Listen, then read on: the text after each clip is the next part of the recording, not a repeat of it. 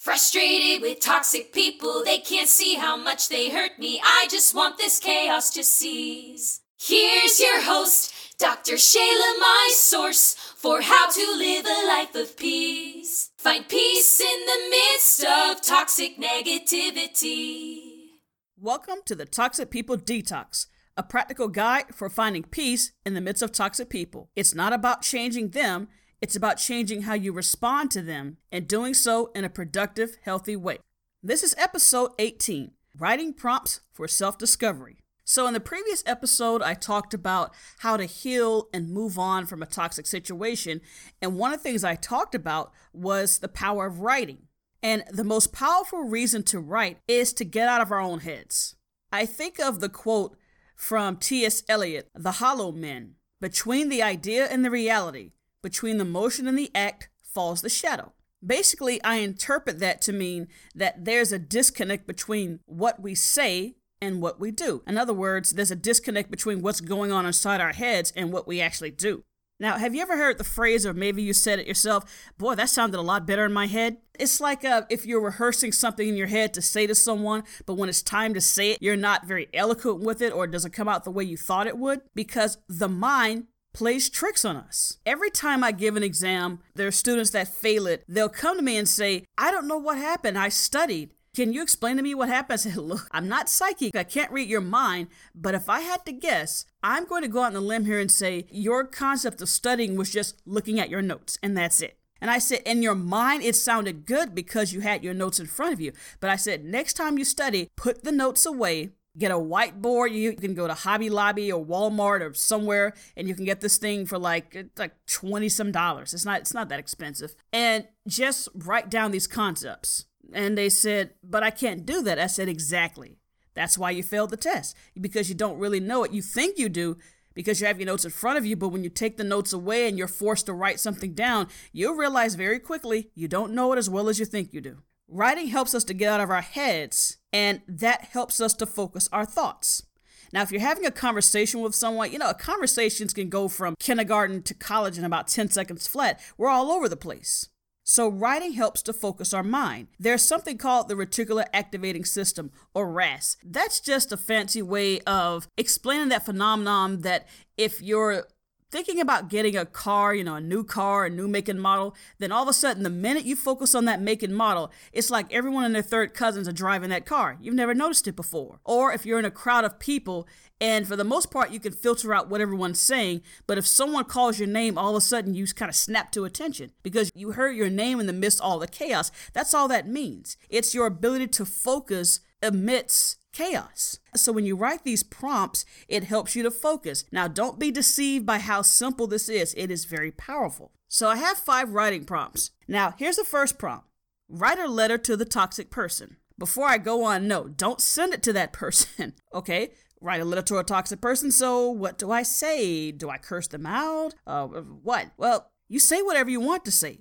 This is your letter. No one is going to read this. After you write these prompts, you can either lock them away or discard them. I say shred them up, get a pair of scissors, and get rid of it. Have a bonfire. Whatever you do. If you're afraid of someone reading it, then destroy it. So, since you're going to do that and you're not going to send these letters, a powerful thing you could do here is to not censor your thoughts. And this is what I talked about in the previous episode about learning to heal after a toxic encounter, how to move on. Part of that is acknowledging the negative thoughts. Some of us say, well, I just don't want to think that way. Look, I don't either. You know, I get a thought and I'm like, where did that come from? Here's something to remember I cannot stop a bird from flying over my head, but I can stop it from building a nest in my hair. And that's what that is these thoughts. We may not always be able to control what comes in our heads, but we can control what happens once they get there. If you find yourself ashamed of a thought, and I'm I, there are a lot of thoughts I'm ashamed of.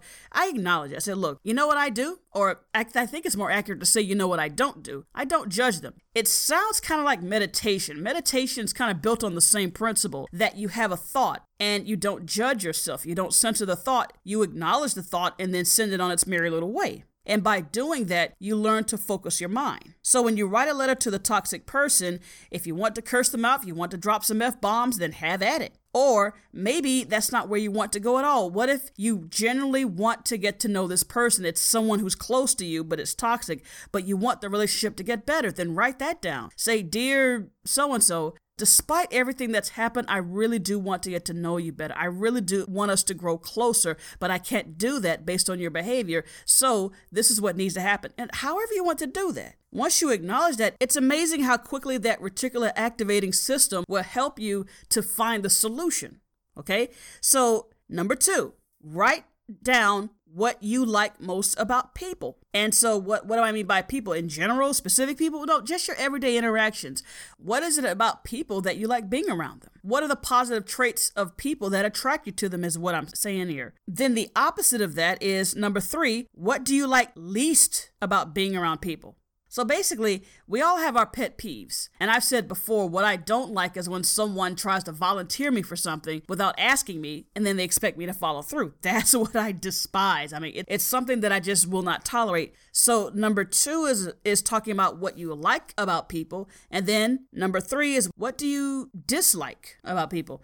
And so the question is, okay, why do I have these two down there? And that's because when you talk about self discovery, you're acknowledging that yeah, there are some things you will tolerate, there are some things you won't tolerate. You develop this foundation and it's hard to shake you off of it. So if you encounter a toxic person, if you encounter a person who's trying to goad you, then it almost doesn't bother you because in your mind, you've already come to terms with, yeah, this is what I don't like. And so it doesn't surprise you when it happens. You got it? All right. Number four, write down what it is about you that you're afraid other people will find out. I'm like, but I don't want anybody to read that. That's okay. I said before, you can destroy it if you want. The point is to get it down on paper so it becomes real for you. Once it becomes real, you can discard it and then you can deal with it properly. Here's the thing we call it the imposter syndrome that people are in a position and they feel they're not qualified. Well, now, whether they are they aren't, it's not really the issue. It's that they feel that way regardless. And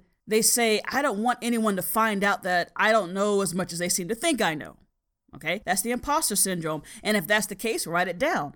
And so once you write that down, the question becomes, well, what can I do to change that about myself? All right, so that's the point of that. And then the fifth one here's the opposite now, the other one was, What are you afraid that people will find out about you? Here's, What is it that you want people to know about you that they don't seem to know? You may say, But I'm a nice person, but that's not coming out. People seem to think I'm a jerk. Well, if that's the case, then write that down. You might say, but but that sounds kind of arrogant. Say, look, we all have our virtues, just like we have our flaws, and it's okay to talk about our virtues because that is human nature. Arrogance tears down, confidence builds up. And you know, as we say a person's full of him or herself, no, arrogant people aren't full of themselves. Actually, they're empty. That's the problem. There's nothing there. So, in confidence, you're saying that, okay, I'm this, you know, I'm intelligent, I'm smart, I'm generous, I'm kind, whatever positive virtue you can think of. And if that's somehow not coming across, you write that down. Okay, this is what I want people to know about me. And then again, the reticular activating system kicks in,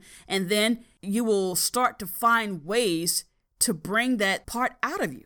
Okay. Now, that's assuming that you are what you say you are. You know, sometimes we fool ourselves like, I want people to see, how kind I am, and maybe I'm not so kind. Maybe I really am mean. Okay. So.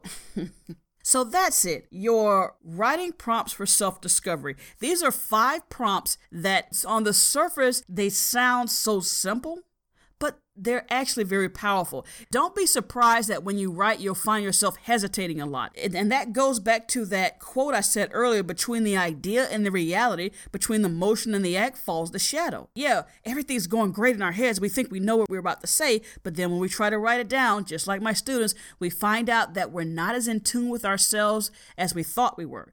And that's why if you're having trouble with it, don't beat yourself up over it. It just means that you're not used to it. I have my students do this as an exercise. They have a hard time with it. And while they're doing it, I'm writing it down. And I'm used to this. And sometimes I have a hard time with it because sometimes we're afraid of what we're going to find. And let's say, well, I'm not ready for that yet. Well, then don't do it. Do this at your own pace. These are suggestions. Anytime I give a suggestion on this podcast, I'm not saying it has to be done this way. Oh, you have to do this or oh, your life is going to suck. No, that's not what I'm saying. It can enhance your life.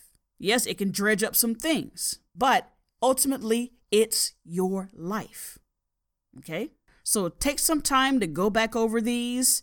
Number one was write a letter to a toxic person. Number two, write what you like most about people. Number three, write what you like least about people. Number four, write what it is you are afraid that other people will find out about you. And then number five, write what it is you want people to know about you that they might not know. Okay? So until next time, I wish you peace in the midst of toxic people. Take care. Go to the Toxic People Detox. Dot com. Find peace in the midst of toxic negativity.